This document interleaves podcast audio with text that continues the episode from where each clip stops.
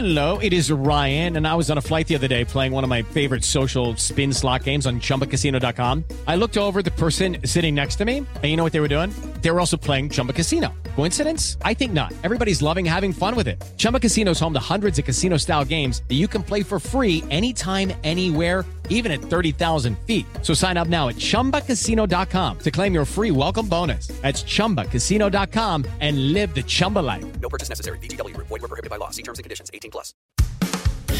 Recibe todo el panorama informativo en podcast con Alejandro Villalbazo e Iñaki Manero. Un servicio de Asir Noticias. Siete de cada diez familias, siete de cada diez familias no ha podido cubrir por la cuesta de enero gastos de alimento, gas, luz, internet, agua o alguna enfermedad no ha tenido ni para las medicinas. En siete de cada diez familias por la famosísima cuesta de enero. María Inés Camacho, buenos días. ¿Cómo te va Alejandro? ¿Qué tal? Muy buenos días. Buenos días también a tu auditorio. Bien lo dices Alejandro, esta llamada cuesta de enero ha causado estragos en la economía de los hogares y por ende en sus hábitos de consumo. Y una prueba es que siete de cada diez familias no han podido cubrir sus gastos de alimentos, gas, luz, internet, salud y agua.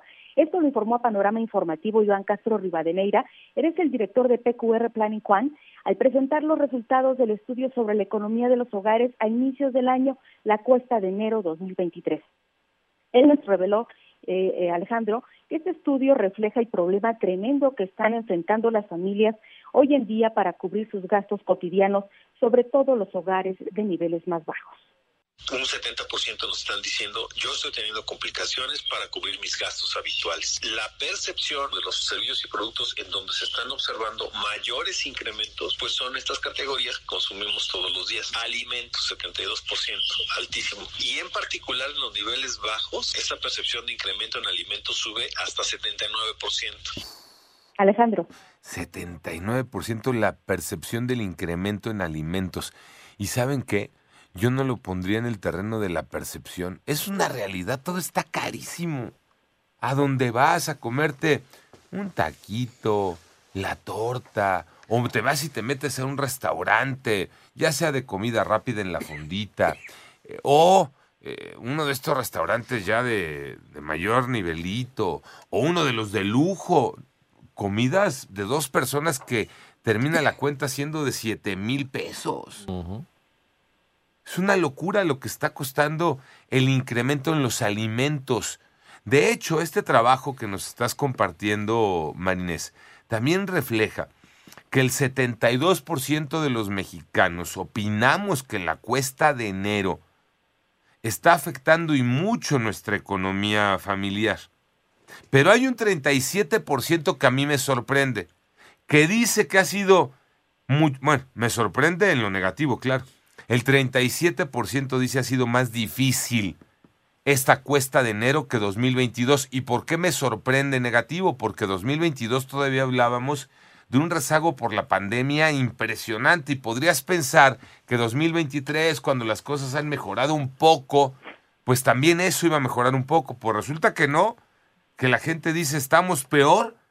Es por eso, Alejandro, que bueno, para poder sobrellevar esta cuesta de enero estos incrementos de los precios, pues la población mexicana recurre, como tú dices, al empeño que pues ya no sirve mucho, pedir prestado, pero lo que preocupa a Alejandro es el uso de la tarjeta de crédito o que estén recurriendo a los ahorros para poder completar para los alimentos. Vamos a escuchar tener más cuidado en el productos que estamos consumiendo, optar por versiones más baratas o incluso hasta cortar el consumo de algunas categorías en particular. Ahorros, uso de tarjeta de crédito, compras a plazos. Y algo que nos llamó la atención, que no lo habíamos visto antes, es que un porcentaje importante, 26% de las personas nos dijeron, yo estoy haciendo mi presupuesto de gastos.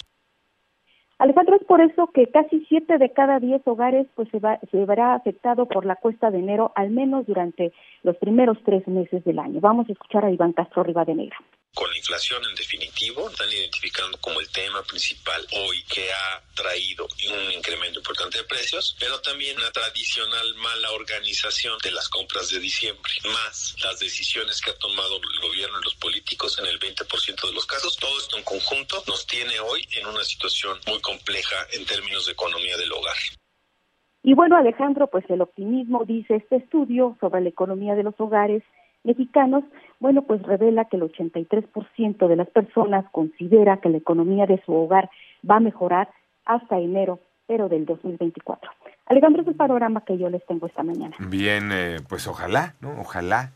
Y, y, algo veamos en el camino que, que nos ayude a, a, pensar en distinto, ¿no? Que el 2024 venga un poquito mejor, aunque imagínense, estamos a 11 meses de que eso ocurra, de que la situación pueda ser un poquito mejor. Sí, y no es por ser conformista, pero pues hay que dar gracias a Dios que despiertas y que tienes un techo, tienes una cama y tienes algo que llevarte a la boca y, y tienes un trabajo.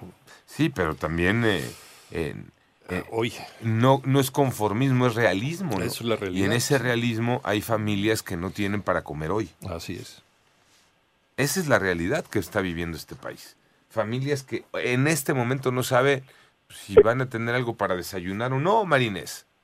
Así es, Alejandro, y sobre todo cuando, bueno, pues el Banco de México ha dicho que eh, pues esta inflación podría terminar el año hasta en 5%, 5.2%, hay quienes avientan más 5.5, 5.6 y que sería ya hasta en el primer trimestre, los primeros tres meses del 2024, cuando se alcanza esta meta del Banco de México del 3% más menos un punto porcentual. Mm, yo creo que siguen siendo números bien alegres, ¿eh?